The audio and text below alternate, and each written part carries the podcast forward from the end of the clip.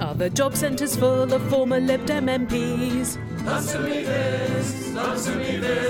Are all opinion polls just a cock tease?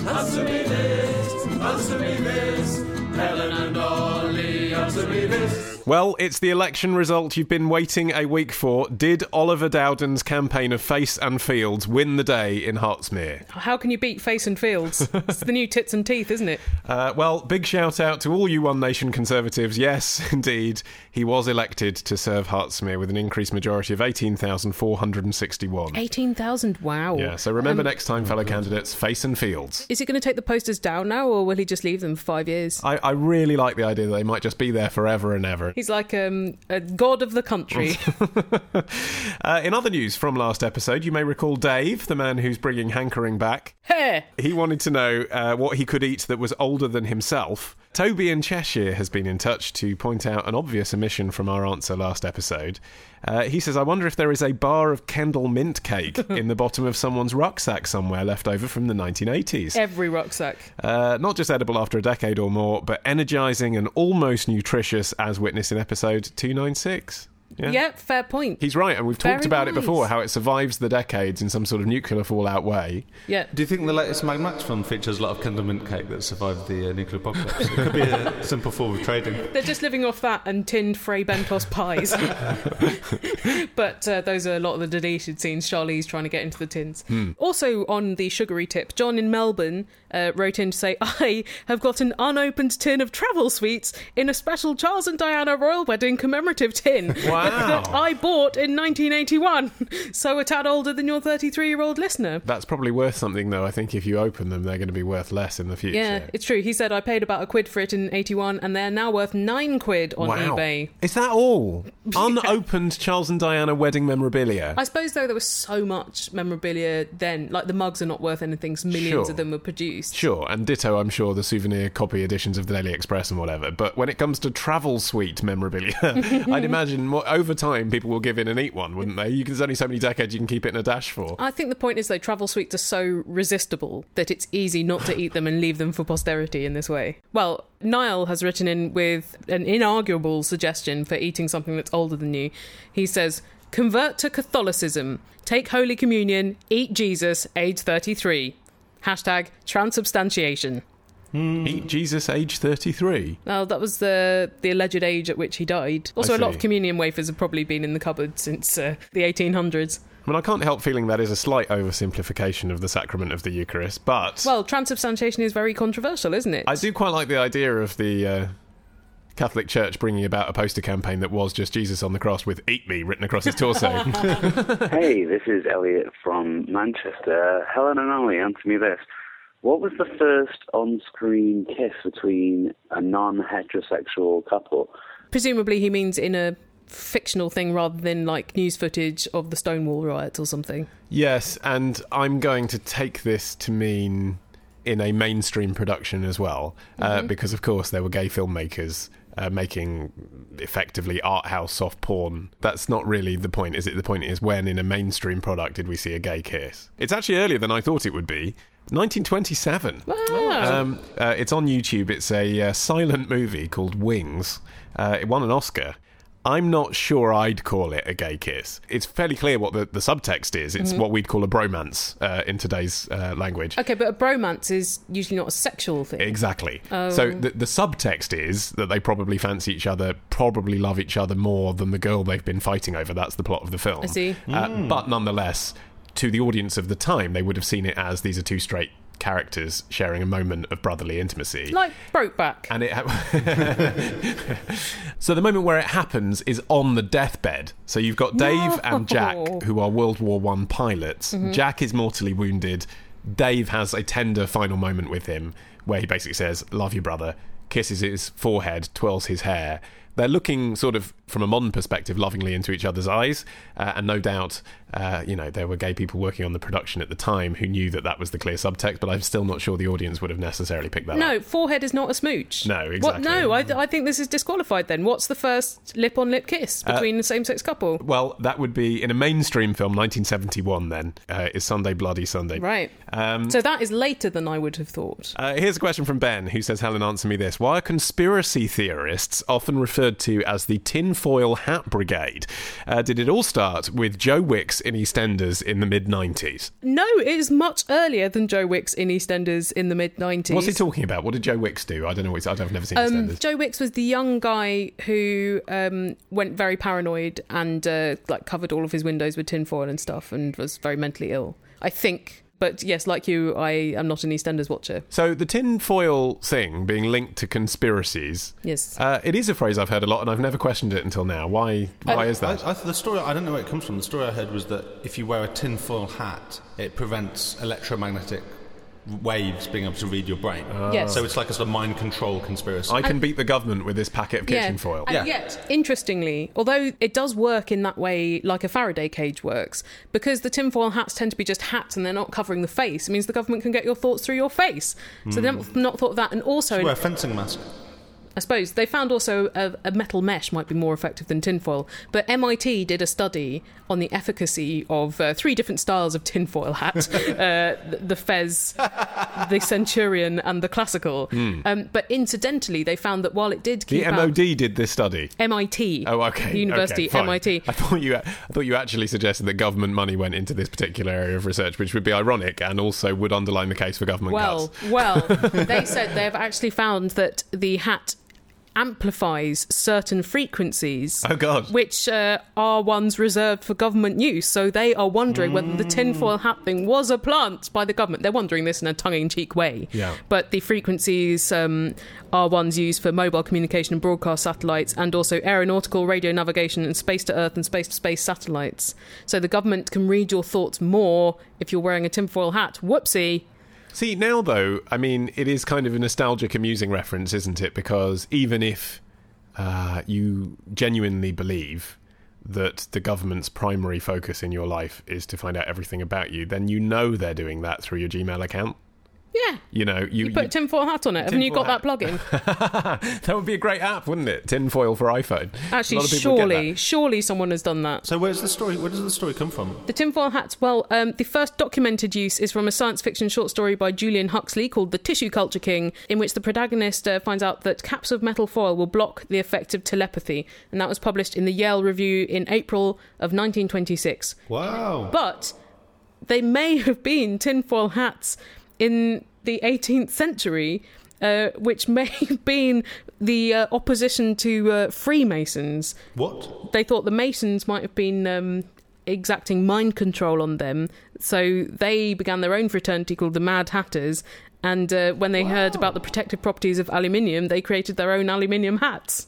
So there, tinfoil hats, a rich heritage of hat. If you've got a question, then email your question. Yeah, to answer me this podcast to googlemail.com. Huh. Answer me this podcast to googlemail.com. Zee-ba-ba-doo-boo-ba-dee-ba-boo. Answer me this podcast to googlemail.com. Hepcat. Answer me this podcast to googlemail.com.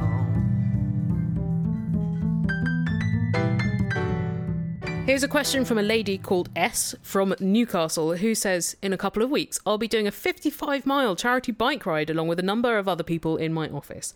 I'm not new to cycling, it's been my primary mode of transport for the past five years. Hippie. I'm not the fastest thing on two wheels, but I'm not bad. I was worried that I'd be the only one there, not on one of those fancy pants road bikes, the super light ones with the skinny little wheels and the curved handlebars, so I suggested to a workmate that she sign up too, as I knew her bike was a second hand mountain bike similar to mine. Okay, whatever the problem is, and I'm gathering you're about to complain about the person, you know, that you encouraged to sign up. This could go anywhere, Ollie. Let's just remember that fact immediately. You encouraged her to sign up. Yes, okay. You suggested she should sign up. Like, put an asterisk next to that. Hashtag just saying. She did, and I was pretty chuffed at first, figuring we could train together and it would be super fun. What could go wrong? However, after a few training rides, I've realised this was a huge mistake. Could have predicted that. She is the slowest cyclist I have ever known. Oh. Out of a sense of camaraderie, I initially tried to ride alongside her. That's not going to win you a race, is it? Uh, but I physically cannot go that slowly without losing all forward momentum and falling to the side.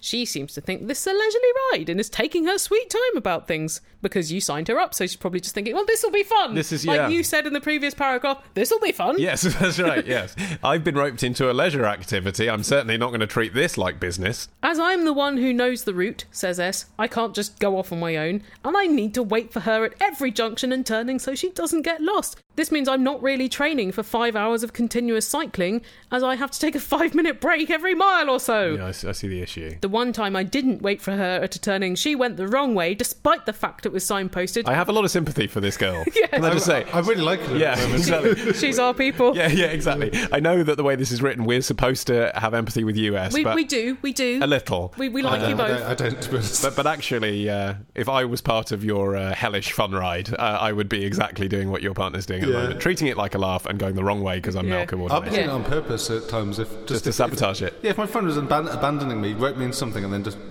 Yeah. head off. Yeah. Take it if their starting point was like, oh, you've got a shit bike. Why don't you make me feel better about myself? Anyway, uh, she missed the signpost and got lost for an hour. yeah. I don't- Did she or did she go for a drink? Also, it's hilly around Newcastle. You Yeah, need a it is, little yeah. break. I'll tell you what, actually, cycling around Newcastle would be a nice thing in the summer. Yeah, but Mm. still hard, steep. Absolutely. I don't think I can continue to train with her, says S, but don't want to tell her it's because I can't handle her slow pace. Also, Why? Why can't you say that? I don't know, isn't this a bit like that question we had a couple of episodes ago from that woman who said, I can't dump this guy by telling him he's got a small penis? It's a bit like that, Helen, but the difference is I can't imagine, and I could be wrong, that your friend would take her lack of uh, acceleration on a Yeah. bike quite as personally as a man might the unchangeable size of his manhood. Maybe she's a real speed queen, though. Maybe. Uh, also, after some solo training rides, I've realised the real one will be three times as hard as the rides we did together, and it's going to take her about six hours to complete, whereas the longest she's been able to go for so far is four hours. The two of us will also be going to a conference in America a week after the event, so, so I don't want to fall out with her because it's going to make the eight days together alone super uncomfortable. Yeah. No longer super fun, super uncomfortable. Yes. So, Ollie, answer me this. How can I get out of inverted commas training with this girl? And how can I tell her that she needs to go faster or she'll be doing this stupid bike ride until the end of time? P.S. To give you some idea of the speed differences, my average speed is 12 miles an hour, hers is 8 miles per hour. The end. She probably doesn't want to do this stupid It- fun one that you've roped her It into. does seem a little bit that way, doesn't it? Yeah. And also, it's not your problem if she can't finish the race, or uh, she'll probably take a wrong turning anyway because you're not going to hang back in the race to tell her where to go. She'll probably just like go off and have lunch. she knows. She knows. You think she doesn't know, but trust me, uh, as the fat one who on every schoolboy walking expedition uh, had to be looked after by a teacher specially delegated to stand at the back with me and sometimes leash me, uh, I can tell you for a fact that she knows. She knows she's holding you back. She knows that she's slower than you. And, it in doesn't fact- make her feel better. It's not going to make anyone feel better to be the slow one, is it? No. Um, but also, she wouldn't want to hold you back in the actual event. I, I think it is perfectly reasonable for you to point out with her over a drink one evening. Uh, look, obviously, our speeds are different. She'll have noticed that. Uh, obviously, when it comes to the real thing, uh, I'm afraid I am going to have to leave you behind. So let's study the route together now. Yeah. Uh, and I also think uh, once you've had that conversation, you then say, uh, would it be okay if a few days before, you know, for the final training, I do it myself so I can build up my speed? I don't think you even need to have this conversation. I think you just start training on your own. If it sounds like the whole exercise is uh, propelled by you, so if she's not going, "Hey, when are we going to train next, S? Should we do it tomorrow?" If she's not doing that, then you don't have to make any excuses. You just have to stop setting up the training sessions. If she is doing that, just say, "Oh, I went out yesterday. Oh, I'm really tired after I went out yesterday," or something like that. She's not as bothered as you. It's not. That's not really a problem, then, is it? If she was equally bothered, that would be a problem. I just do think it's a bit crap to rope someone into an event they clearly didn't want to do. Well, and then that's go, not oh, clear, is it? She she accepted well, willingly. maybe, or maybe she's doing it as a favour, and then go, oh, but you're not good enough, so I'm just going to leave you behind. No, but then you're not saying that. You're just facing up to reality and, and saying, look, thank you for training with me. Now I need to train by myself and then we're going to do the race. the experiment hasn't worked. No, you don't even need to say that. You, it will be evident to her that you're faster than her and I don't think it's an issue. She spent a lot of time looking at your sweaty ass a mile in front of her. I just don't think you need to training dump them. I think you just need to stop calling them. I think I think this is the time for a cowardly dump. And I don't. I think the conference you'll be jet lagged anyway, which means you'll be horrible to each other regardless. There was some talk uh, for our work away day, which is happening uh, in a month or so, being uh, going skiing at a dry ski slope. And I just thought the number of injuries when you get a bunch of nerds on a ski slope. Uh, you it must be quite difficult whilst you're skiing downhill at speed to uh, discuss ideas at depths to do with the workplace. Yeah, I don't think we're going to have any uh, mobile meetings. As I just we can imagine it hurtle being a bit towards the barrier. We need a new invoice system. Where'd you go? The Milton Keynes Indoor Skiing Bowl. I don't know. That's quite good. That's the only one I've been to, but it was quite good. Did you actually make it down a slope that time? I did. That's what gave me the false confidence, so that then when I Right. went skiing for real, I fell over instantly. If only at the Milton Keynes Snowball they had had a simulator, which is like if you're trying to get over to your ski instructor and you fall over and dislocate your shoulder, what happens then? what happens then? Yeah, they did have a um, sort of alpine themed bar there, which is quite cool. Uh, I mean, I suppose if you were doing a Milton Keynes themed bar, that would be very depressing. be quite flat. Yeah. And ev- Organised. everything would be post 1960. But imagine if there was a cultural exchange, and then when you actually went skiing in Switzerland, they did have Milton Keynes themed Lederhosen lodges. I think that could be quite cool. Oh. You could ha- turn the Bletchley Heath connection, have some computers. Hmm. Don't know what that would look like. I quite like the idea, though, that you'd have this sort of beautiful alpine scene, and then at the bottom, a recreation of the UCI point. What is the UCI point? Uh, it's the uh, first multiplex cinema in uh, England. wow, Helen. how many Yeah. screens? Uh, I believe it had six. It's no longer with us, but it had a Oh, dear. uh, distinctive triangular shell. Now, Victoria in Belfast has also been in touch. She says, Recently, I was admitted to hospital for an indeterminate amount of time. Mm. That's never good, really, is it? Indeterminate. No, it's not the word you want to hear. Uh, hope you're feeling a bit better, Victoria. I She hope says, you've got someone uh, to bring you food that's edible. yeah, that is probably more important than what she's about to say. Yeah. She says, To help keep myself entertained, uh, I decided to buy some of the Answer Me This back catalogue. well, thank you for turning your unfortunate situation into money for us. Yeah, if indeed, anything yeah. good is going to come out of this, Uh, she says uh, the back episodes of the show have really, really helped keep me sane during one of the most horrible experiences of my life. Uh, so thank you so much. well, that's lovely Thank of you, you. to say. Thank you, Victoria. Because what we're doing is pretty stupid, but if it's uh, useful to any of you, that's always wonderful to hear. It's also nice as well that people who are hearing our early work for the first time now can say, you know, as fans of our current work, that it holds up. Yes. Because our instinct is always to play it down a little and say, oh, you know, the early stuff's a bit dodgy. But actually, you know, we do get as feedback from people who are buying our episodes at answermethisstore.com that they are enjoying the early stuff. So thank you. Yeah, we've gone pretty early for today's intermission, which is from episode 15. Oh, good lord. This is the equivalent of Muppet Babies, but for Answer Me This. Uh, so we were still finding our legs, I yeah, I think. think This- my, my voice was an octave higher at this point. uh, so this is from early 2007 and is available along with all of our classic episodes and our albums and our apps at answermethisstore.com. Russell says, Ollie, answer me this.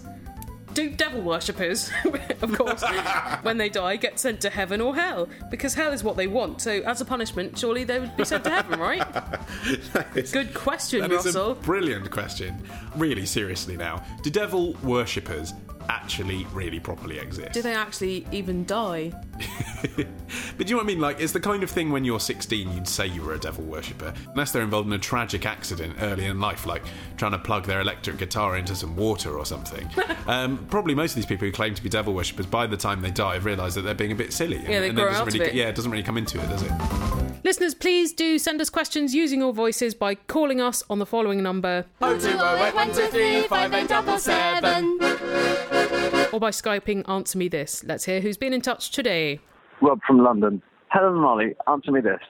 Why is it that at every hotel I stay at, the concierge has two crossed keys over their uh, lapel on their jacket? I don't think I'd noticed this in real life until I'd seen the Grand Budapest Hotel. I haven't seen that. Is it as irritating as it looks? No, I think it's less irritating than that. Yeah, you think I should give it a go, even though all Wes Anderson films irritate me deeply. Not necessarily, but it's. Uh, It's a caper. It's my favourite of his films, I think, so far. Yeah. But anyway, there's a, a, a plot strand with a lot of concierges with their secret cross keys society thing. And now I notice it's real. Are they all in a secret society like in the film? They- They are in. It's basically a union. Um, Oh. it is uh, the society called Le Clef d'Or, the Society of the Golden Keys, translated into uh, English. Uh, but it was founded in 1929 in Paris, um, and basically it is a sign of quality uh, Mm. that uh, the hotel you are staying in. So obviously, Rob, uh, you stay only in the very best places. It's not Um, a Travelodge thing then. exactly. Obviously, the whole idea of the concierge is they're supposed to have the magical kind of strings to all the puppets that you want to control all Mm-hmm. around town. And really, the only way you can harness that effectively is if you have a group of you across all the different hotels, so that essentially every good restaurant in town has a table left over for a concierge to call that day I and book. Um, see. so it's like a network and also a cabal. Yeah, so there's cooperation, sharing information going on. You know, someone from the Waldorf will write to someone from the Ritz and say, "Hey, we've got two tickets for Phantom of the Opera tomorrow night. Do you need them? Because we don't anymore, etc." Mm. That's the idea. Can they press the keys and that opens up like a walkie-talkie thing immediately to all the other concierges? but I I quite kind of prefer the idea that the concierge at a really good hotel wouldn't have to be part of the Golden Keys because they'd have all their own contacts. They'd be such a strong totemic figure in the world of uh, priority booking and so on that they'd be able to just know the right You're people. basically describing the plot of the Grand Budapest Hotel. Am I? Okay, no, unwittingly it. without having seen it. But there, but there is a strength in a network, Ollie, because you're sharing resources rather than everyone having to expend effort to get the same resources. All right, look at you, Captain Radiotopia. They've changed your mind. Take my blood. Um, but the official version of the cross keys that you're spotting, Rob, on, on the lapels is actually developed by the Swiss jeweler Bucherer, uh, who How is uh, that spelt? uh, B U C H E R E R, uh, Bucherer, I suppose, who created that official version in 1998. Until then, you just had all different versions all over the world. Chaos. Yeah, now there's there's actually one manufacturer who makes the pins, so they are the same everywhere. Homogenous. yeah. The other day, I was booking an Airbnb room and I was reading reviews on one that got really, really well reviewed and looked quite cool, but also it was saying, oh, yes, you get to hang out loads with uh, Rita and Stan who, Yeah, uh, puts who me own off it. immediately. I was like, I can't, especially if I'm jet lagged. I do Not not, here to do make not friends. want. Yeah. Do not want. and so I booked one where the guy was like, you will never meet me. I, I come in to water the plants every other evening, but you will not see me. Yeah, I, I'm a bit like that. Even in hotels, I don't really want a warm welcome. I just want to be dealt with efficiently. Uh, I'm a- And yet, you don't like the robot checkouts in Tesco. Very inconsistent, Ollie. Yes, that is inconsistent, Mm, isn't well, it? Um, that's you. Inconsistent. I think because those are obviously replacing a person's job. I want a person to be to there. act like a machine. To act like a You- machine, Right. yeah. That's that's the worst. That- no, no, that is that is consistent though. It's isn't it? literally dehumanising. Yes, I want someone to be dehumanised and efficient. That's what they're getting paid for. But I want Tremendous. them to be able to answer my question if they are if I can't use the machine. I think that's reasonable. I think that's what a lot of people want. What about a robot butler? Would you I'm- like one of them? Here's a question from Matt from Cheshire. He specifies not the posh bit of Cheshire. He says, My eldest son is a normal, well adjusted, sociable chap, turning into just the sort of decent bloke that we aspired to as parents when he was born. Okay. However, Oh, good. despite his maturity and growing worldly wisdom, he still calls us mummy and daddy, and not in a posh landed gentry sort of way as we're northerners. they have gentry in the north. Ollie, answer me this. Should we do something about this? So I, I presume you want to be called uh, Mar and Dar, like in the Darling Buds of May. Maybe he's rebelling. There's He's, he's turning out so well in every other way. He's like, I don't want to take up smoking or something. What is a way that I can nettle them? Well, the thing is, Matt from Cheshire hasn't actually told us how old his eldest son is. Yeah, if he's seven, then I think this is all right. Acceptable. I, I think the age at which I self determined, and I did make the decision myself having observed popular culture, uh, that I was going to try and sound uh, like a kind of middle class suburban kind of guy uh, rather than an upper class toff kind of guy. And I could have gone in either direction because I went to a posh school. Uh, but the age at which I decided that my destiny was more David Baddiel uh, than Julian Fellows, I chose. Right, from this day on, I'm going to say mum and dad. And I just did it. I switched one day from How- mummy and how daddy old to were mum and you? dad. And I think I was about eight. I remember deliberately thinking it. You're a very class conscious infant. Um, okay, I think if your son is pre-adolescence, Matt, don't worry because he'll go through the phase where he doesn't even want to talk to you, and Yeah. on the other side of that, he'll probably call you mum and dad. Um, if it, if he's an adult, I don't know. There could be something ironised because I grew up calling my parents mum and dad, and then You turn as an into adult- mother. Uh, Yeah, sometimes I, I flippantly either call her mother or mumsy, and very rarely the normal things in between. And dad is pops. And then if I'm then if I'm slightly telling off my mum, then I'll call her Alison, which is her first name. Wow. If I'm trying to discipline my dad, I do it in a South African accent because I figure that that will remind him of the discipline of his childhood. See, if you're trying to discipline anyone, that's pretty good advice. but also, how do you decide between say grandma and granny or nan? That's nana? a parent's decision, isn't Yes. it? Yeah. And also to distinguish from the different sets of grandparents, I suppose. Well, yeah, in my case, so my dad's mum was called Anne, so she was Granny Annie. Because it, 'cause it sounded funny. My dad still calls me son. Do you think that's just so your dad can remember who you are? You're you're a man, Ollie, Yeah. who seems keen to be a parent someday. Yeah. What would you like your child to call you when they're, say, five years old, fifteen years old, twenty-five? yeah, do you that's- have any thoughts about yeah, I do, yeah. that? Oh, you're thinking ahead, obviously, because you haven't got a child No, yet. but you're absolutely right. It's that it is daddy when it's five, isn't it? And I don't know why that is, but I suppose because it's cuter. Things that end ie or y sound cute out of a child's mouth. Gary, Um, not so much Gary. Yeah, I guess that's true. Uh, Barry's an amazing name. I'd love to call my kid Barry. Well, better get on with it. Then. Barry Man. That, Barry Man. Hello. Yeah, Barry Manilow. Yeah. Uh, but then, yeah, at 15, it is dad. yeah. And at 25, I'd just be grateful I'm still alive, really, I think. Well, that's optimistic, isn't it? Yeah. But I think that's it, though, isn't it? I don't, I don't think I'd care when the ch- kid's 25 what he calls me. I'd just be grateful to still have a relationship. Yes. That's a Mm, yeah. good point. Yeah. I mean, So- I wouldn't want him to call me twat, don't get me wrong. Yeah, But- get over yourself then, Matt. You should just be Fuckface. happy. Do you think Matt's just embarrassed if uh, it's in front of other people? Oh, God, Matt's uh, Matt's kid is calling him daddy. God, must be there must be secret poshos in the north. Yeah, well, exactly. Matt's question is full of the worries of ingrained class prejudice, isn't it? You know, I come from Cheshire, not the posh bit. We're northerners, so we can't be posh. I mean, Matt, it sounds like you've got a lot of issues about this that actually perhaps the next Mm. generation are ignoring. I mean, perhaps this is a good thing. Easy solution: move to my hometown of Tunbridge Wells. We're, we're all do that. Tunbridge Wells now, Helen. One Yes. nation. One nation Tories. I warned you, nation. I warned you about Tunbridge Wells. Did you listen? No. I only like things that feature the number seven, like the secret seven and magnificent seven. I've even got time for lucky number eleven. Who doesn't love Lucy Lou? You're gonna gush with joy over Squarespace 7. It's a cross platform web design tool sent from heaven. The site you build will be full of surprises like the end of 7. What's in the box? Thanks very much to Squarespace for sponsoring this episode of Answer Me This. Yes, thank you, Squarespace, for all you have done for the world of podcasting and for supplying our listeners with easy to use websites to build and design. you can build yourself a lovely website using Squarespace, and it's very easy. And I know because I've been uh, using it for the Illusionist website, theillusionist.org. And uh, the good thing is you can make the changes right at the front, so it's not messing around with code. It's yeah, you just drag and drop and push things around, and it all magically falls into place. change all the fonts into orange. You get to see them turn orange Yeah. straight away. Is it good good, stuff. Is it good for embedding like YouTube and SoundCloud You and can Im- stuff? you could embed the shit out Can of I? everything. Yeah. yeah. Maybe I should do mine. On, Yeah, on treat Squarespace. yourself. Yeah. And uh, if you do do that, then uh, you can get 10% off for a year Oh, right. if you use the code ANSWER. Answer. Uh, here's a question from Moira, who says When we registered to vote, we were asked for our national insurance numbers, Mm-hmm. which got us talking about what the letters on the end of the national insurance numbers mean. So many people listening to this now, Moira, want your life. national insurance numbers, two letters at the beginning, then six numbers, Yeah. and then a single letter at the end. Correct. That's the format. That is. Maury says, I was always told that the letter dictated what order you would be called to the army if we went to war. D's being first, A's being last. Mine is A. I'm a D. What whoa. Yeah. Maybe it's um a gender thing.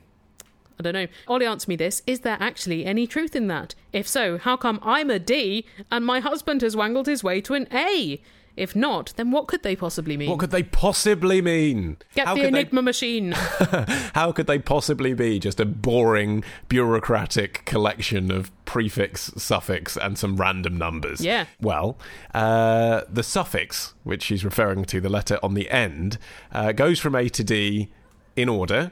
Uh, some Good. people are A, some people are B, some people are C, some people are D, depending on when in the year you're registered. And the reason for that uh, was back in the day when employers had to purchase national insurance stamps and stick them onto their cards for each employee. When the cards were complete, they'd then be processed in order uh, by the Department for Social Security. So uh, imagine, like, when everyone returns their tax return, for example, if everyone did it all at once on the 5th of April, then the system would be overwhelmed with people trying to process that information. As it is, they give you a year or whatever it is to do it so that they come in slowly throughout the year. It's the same idea. They didn't want everyone's tax returns coming back at the same time, everyone's employer's cards coming back at the same time, so they spread it out quarterly. That is the boring reason why. But I'm an A and my birthday is 22nd of April. Yours is 12th of May, close together. You're a D. Yeah. What gives? Well, there are um, regional differences as well. Uh, so, for example, that is sometimes uh, reflected in the prefix, sometimes not.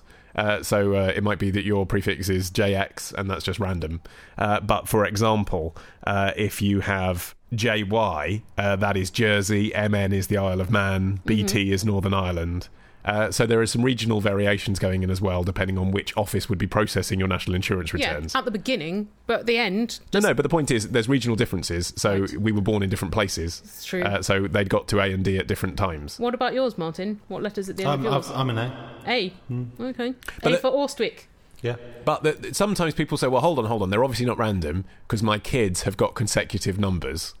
Uh, Mm-hmm. and in that case, that, that is true. They're not random. And that's because they adapt the child reference number for child benefit, and those are consecutive based on siblings in a family, uh, and then Mm. turn it into your national insurance number. But otherwise, they're basically random. Sometimes the prefix is completely random. The suffix is just when in the year they decide to process your application on return. It is, I'm afraid, that dull.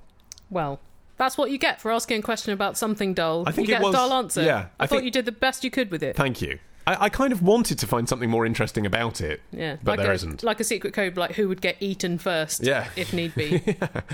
Uh, but un- unless, of course, I mean, if there was a secret code, if if the tinfoil hat brigade were interested in this, uh, Yes. then of course the answers that I could find through a simple Google wouldn't be the truth, would they? So actually, maybe I've just given the conventional answer that the man wants you to hear. and you propagated it. You're a tool of the big evil mission. Um. Yeah. Here's a question from Jennifer in Loxley, Alabama. Um, the Dallas Zoo, she says, has a giraffe that just had a baby. A baby giraffe, I'm assuming. If not, that's a news story that I really would have liked to have tuned into. Yeah. Uh, Animal Planet and the zoo live streamed the birth online. Uh, and as I watched the giraffe prepare to give birth, I began to wonder about the knobs on the giraffe's head. Like me with the royal baby, when when she came out of the hospital, I was like, I can't see the start of the horns. They're probably hidden by the blanket. Helen, answer me this Did giraffes ever have antlers? Maybe. Why do they have those knobs? no one is quite sure. They're called ossicones, and uh, they're made out of ossified cartilage rather than bone, which is what antlers are made of, and they're covered in skin and fur. And I think in male giraffes, the fur comes off the top. So male giraffes got bald ones, whereas uh, female giraffes got little tufty ones. So it's unusual for male and female creatures to have antlers. Usually it's just the males have antlers and horns. And also they don't shed them like antlers. So if you saw a giraffe skull, it would still have the ossicones coming out of it like two little aerials. But also, they're really tall giraffes, I Yeah, think it's fair to they say. are. Yeah, well Uh, done. Therefore, uh, why would they need antlers? I guess that's why evolution has got rid of them. Um, because, Yes. you know, they're not going to be headbutting anything that's uh, anywhere near their own height anyway. Well, now when giraffes are fighting each other, they kind of twist their necks around each other's neck and Do they? headbutt I've never each seen other that. and like bang. Well, when would you like we're going down uh, Edgware High Road? yeah, and then they'll like bang each other's heads, and so they've got bony protuberances on their heads for fighting. They think maybe the ossicones were the base for antlers, and then as giraffes evolved to have longer and longer necks, they did evolve out of the antlers because. It's a bit of an inconvenience, isn't it? If you've got a long, spindly neck to have a big set of antlers on top, you need quite a sturdy neck for that, and it is quite difficult for rotting. Um, but they also thought maybe they're for thermoregulation because they are they do have a blood system. So maybe it's just like a little heat vent on the giraffe's head. Good explanation. Do you think if the royal baby had equally been live streamed, people would have watched? Oh my god, yes. Probably not on Animal Planet. I, Of Dignity to the family. I still would not have watched because I would still be so automatically bored. You'd look once though to see Henony, wouldn't you? no, I You think would it's once. Mean. No, but no, not to be mean. If I'm saying if she'd volunteered, if the whole family had volunteered. I would like to see Kate Middleton screaming "Fuck!" Yeah, I'd watch for that. yeah. I, it would be. I'd like to know as well how hands-on William was, because everyone talks Hmm. about him being progressive and modern, and you know he's the man by the bedside, and and, and, and I'm sure he is. Didn't have any afterbirth on his blue jumper when well, he came that's out, it. did he? You know, by royal standards, of course, he's more hands-on than Prince Philip was, who sort of did a Hmm. thing in a chair and then went around the world for two years until the children came out. But It was the style at the time. it was the style of the time. Um, I still wonder whether he really uh, was perhaps as intimate as uh, other modern dads are these days. I think though most modern dads are still going to stay at the head end, having their hand yes, crossed. I think that's probably the right thing. Helen, Oliver. Though life is full of questions, there are answers you must know. 1. No, it will not fall off, but moderation in all things. 2. Yes, there probably is, but we won't find out in our lifetimes. 3. Most people prefer Connery, but my personal favorite is Dalton. 4. If you try and slip a 1, it would ruin your friendship. Yes. Here's a question from Jess from Toledo who says I've only once had the opportunity to visit the UK, about 20 years ago when I went on a trip with my grandparents and parents at the age of about 11 or 12. Honestly, this vacation took place so long ago that I remember very little of it. Yeah, 1995. Yeah. Uh, So about Windows 20 years 95 would ago. have just come out, wouldn't it? That's I remember queuing to get that in 1995. Uh, the band Space, they were probably in the charts. Yeah, yeah, yeah, yeah. I Uh, remember very little of it. I remember very little of it, she says, though I know I picked up a few souvenirs. Maybe a space CD.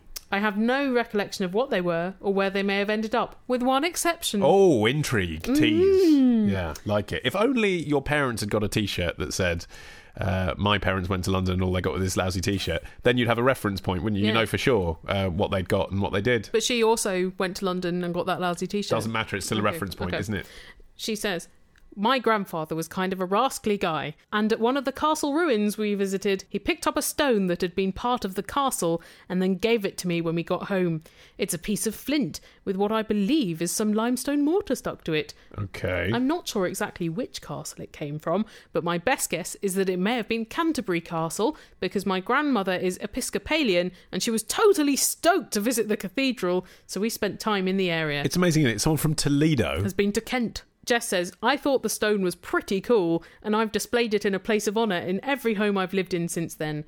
But I've come to be of two minds on the subject. On the one hand, or one mind, if she's of two minds, my grandfather passed away a few years later, and I've always considered it as much of a memento of him as of the trip. Yeah, I can see that. On the other hand, I have a piece of rock that probably spent a thousand years as a piece of an English castle sitting on a shelf in my living room in Ohio. Yeah. But then that piece of rock was rock for millions of years and Exactly. then got misappropriated for a few hundred years to be a castle. Yeah, I think that's right. And I don't know. I know this is kind of exciting in Ohio, but in England, I mean, any rock you see on the street could have been part of a famous castle, couldn't it? I mean, there's a lot to go round. Yeah.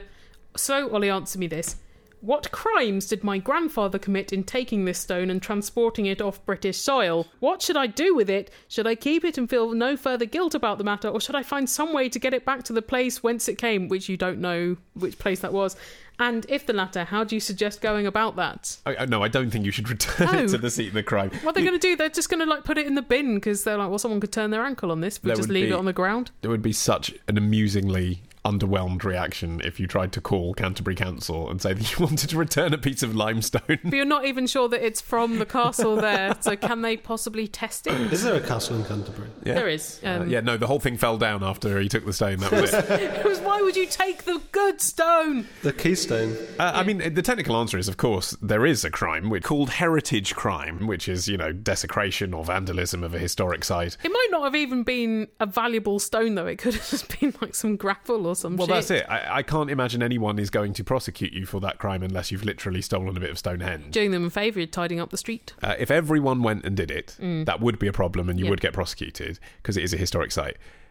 But it's it's like it's it's like pissing in a stream, isn't it? If one person does it, really, you're not upsetting the ecology. Really, the Mm. Okay. environment can deal with it. If everyone at a music festival goes and pisses in the stream, that's a problem, and all the fish die And that stream's just piss at that point. then it's just a stream of piss. Yeah. So it's that thing, isn't it? Mm. Really, your granddad stealing one stone 20 years ago isn't going to make any difference. But if your story inspires others to do the same, if every tourist who came Right. did it, then we'd have a real I issue. sort, I sort of disagree. I think the fact that he's done it is bad, but ha- ha- it having been done, there's no benefit to taking it back. Like it's not like you can sort of, you know, get a bit of limestone mortise and stick it back in wherever it was. Well, you're imagining it being taken from a fully formed, ruined wall. Yeah, yeah, but yeah, if it was yeah. lying just on the floor. Yeah, there is no harm to that. I If don't think. yeah, if you see it lying around, I think that's a different issue to actually hacking it out of the wall.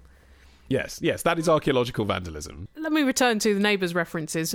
There are two. One, when I went on uh, a bus tour to Pin Oak Court, which stands in for Ramsey Street, you were forbidden to take a lemon off the tree because souvenir hunters were always taking lemons off the lemon trees. Really? Yeah, you see, again, one person does it, fine. Yeah. Everyone does it. No problem. lemons. Yeah. Where are they going to get lemons from? Yeah. Their gin and tonics will taste bad. Uh, the second thing is, I remember in Neighbours, Button, you know, that character that I we do. love to hate. Rebecca Ritters. Uh, she and Helen Daniels Full of shitters. when I went on a trip to Uluru, uh, known as Ayers Rock at the time, I think, and Uh-huh. she took a bit of stone, and that is bad luck. And so there was a whole like wobbleboard soundtrack plot where Button had bad luck because of this cursed bit of stone, and it's cursed until you return it to Uluru.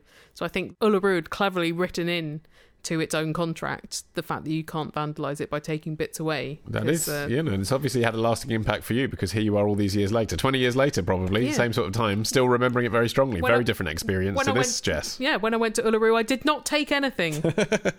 Do you sometimes take natural souvenirs, though? Yeah, I've got bits of like uh, black stones off um, an Icelandic beach because That's it's odd cool. to see black beaches. Except there, of course, it's very common, so you're not really doing anything vandalistic. And also, volcanoes go off a lot, and so they have new land forming all the time because of the volcanoes. no, that's cool. What have you done with it? It's uh, on top of the clock that you gave me for my 30th birthday. Okay, Yeah, I'll have it's a look little- on my way out. Like a little um, tableau. okay, I've got some. We did one of those things you can buy in John Lewis, like one of those frames that you pin things in. Oh, yes. Uh, and we did one of those for our trip to Florida. And there is, for example, a leaf, an autumnal leaf. How dare you? Which is a bit weird because uh, we get leaves, lots of them in we Hertfordshire. do have a lot of leaves in But Britain. there's a New England style to the leaf, arguably. But in uh, Florida? well, no, we- it was our. I didn't. I didn't bore you with the details. It was when we were in New England before we went to Florida. Oh, but it's in the fuck. Florida frame with the Florida Oh, right. Oh, souvenirs. sorry. It was from the earlier part of the road trip. Ah. Um, but thank you for being a stickler for accuracy as ever.